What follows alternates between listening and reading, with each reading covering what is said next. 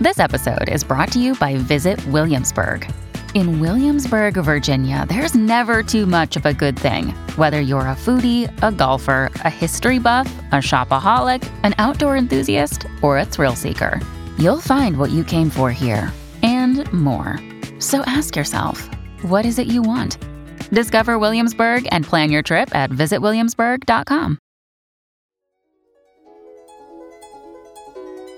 I used to like doing taxes before I was married. I feel differently about them now.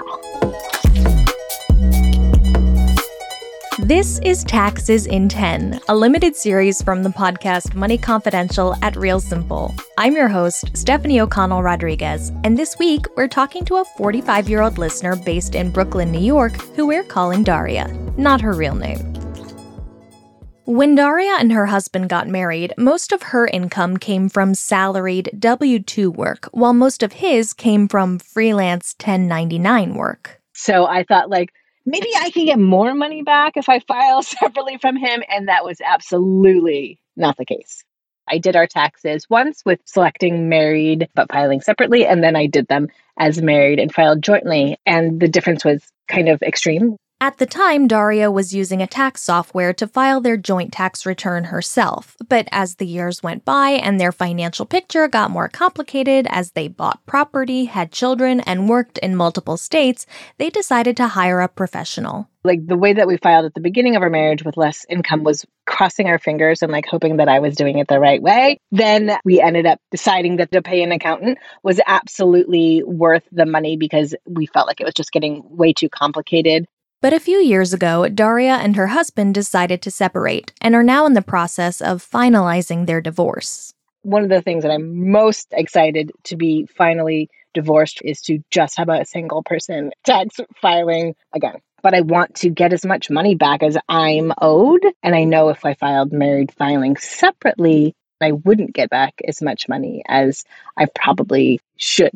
So when we used to file together, I thought of our income as just like one pot, and whatever we would have owed on a 1099 because he hadn't paid taxes throughout the year gets made up for with my taxes that I overpaid with my W 2. And all in all, we would generally balance out. Now that we're living separately and paying for our lives separately, I don't want to get penalized by his income or even just by being married to him still the benefit as far as the government's concerned to being married is giving us a tax break.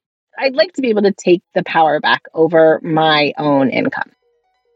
Divorce is a financial decision and it's an emotional decision. So you have to be thinking about that as you're having those discussions. If you have property together, perhaps you own a business together, perhaps you have debts that you're in both of your names, all of that is affected when you get divorced and especially when you're filing your taxes. That's Caleb Silver, editor in chief of Investopedia. He and Kristen Myers, editor in chief of The Balance, are back with us today to continue talking about the ways major life moments can change not only the way we live, but also the way we approach our money, specifically at tax time, starting with divorce.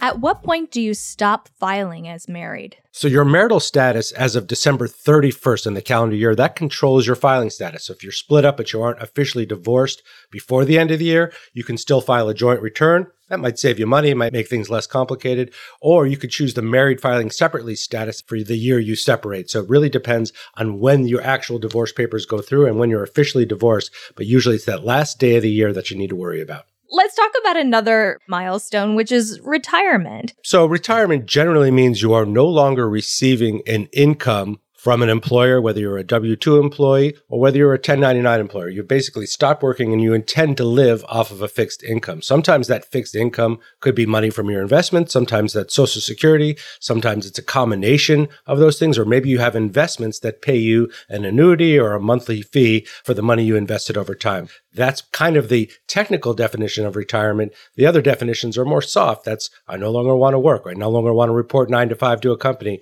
But retirement has really changed really over the last two or three decades. So if you're getting Social Security and you have passive income or active income from another source that brings your income above a threshold, you will pay some taxes on your Social Security. And it's really a scaled up number depending on how much you earn and how much you're receiving in Social Security. But generally you don't if that's your main source of income. And on the other side of the equation, not the income side, but potential deductions, anything specifically retirees should be looking out for? There are some deductions that are available that are related to healthcare. They're complicated and they depend on the case. But by and large, you don't get a tax break by retiring. You're just no longer paying into a lot of the taxes you used to when you were a W 2 employee. Now you're the beneficiary of those taxes if you need it, whether that's Social Security or Medicare. You're going to be offered those once you reach a certain age.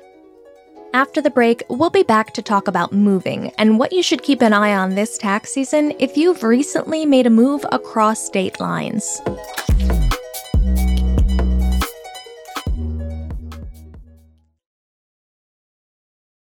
So, speaking of retirees, and honestly, non retirees these days, there's a lot of moving going on. So, I might be going from one state to another, which obviously that could change my state tax obligations. But are there any other things that I need to be considering from a tax standpoint when I move? It depends on where you're pulling in your income if you are a non retiree. If you earn half of your income from Florida, half of it from New Jersey, both states are going to want a cut. Right. The key is there are some states, and you see retirees moving to Florida a lot and moving to other states where there are no state income taxes, like Texas. You get tax benefits. You don't have to pay state income taxes. Now, for retirees that aren't generating a lot of income, not such a big deal. But if you're getting income either from your investments or you cross that threshold where your social security check is starting to get taxed as well. You, that's why a lot of folks are moving to states with no state income tax to avoid that. On the other hand, this is for non retirees. If you spend a certain amount of time doing business, whether you're an athlete, a pilot, a performer in certain states for a certain period of time, they're going to want to tax you for that as well. And I do want to mention we've been talking about retirement. There is the FIRE movement where people actually retire at a younger age, 32, 40. Unfortunately, a lot of the tax breaks that can come with pulling money from the retirement account does not apply to you if you are under the legal retirement age. Another thing that's in the news is climate related events, disasters. If I get assistance, what are the things I need to consider come tax time? If the president declares a natural disaster, so Hurricane Ida was a recent one. I know that a lot of folks have the wildfires in California, for example you are able to get a tax break and a tax deduction. This is an unhappy tax deduction. And usually that's going to be around what is for theft and casualty losses. Casualty losses is essentially defined as the damage or destruction of your property in that natural disaster. And again, it has to be a disaster that is declared by that state and federal government as a disaster. It can't just be your pump flooded your whole yard and destroyed your house. If I received aid to rebuild my home, for example, would I have to pay taxes on that? No. This is one of the few forms of income that the government actually recognizes as tax exempt. So there's no withholdings required for any disaster assistance money or grant that you might receive after a flood or a fire or a hurricane. Now, if we have someone in our lives who has passed away, what are the tax implications for settling their estate? And a lot of that has to do with how they set it up, if they set it up before they passed away through a will or a trust or an irrevocable trust. That depends on how that money is going to be distributed. What we don't have anymore is an inheritance tax. There's no inheritance tax that's federally imposed by the government. There are six states that still do charge an inheritance tax, and those are Iowa, Kentucky, Maryland, Nebraska, New Jersey, and Pennsylvania. The 44 others do not. There's estate taxes that you do have to pay, uh, which are very different. An estate tax is assessed on the estate itself before its assets are distributed, while an inheritance tax is imposed by the beneficiary in those six states when they receive it, but very different. It really depends on how it's set up and what you are actually getting from that person who passed away. Next week, we round out our final installment of Taxes in 10 by taking a closer look at different kinds of investments, from 401ks to cryptocurrencies, and what buying and trading and cashing out can mean when filing our tax returns. This has been Taxes in 10, a limited series from the podcast Money Confidential at Real Simple. Follow Money Confidential on Apple Podcasts, Spotify, or wherever you listen so you don't miss an episode. And we'd love your feedback. If you're enjoying the show, leave us a rating and review. We'd really appreciate it.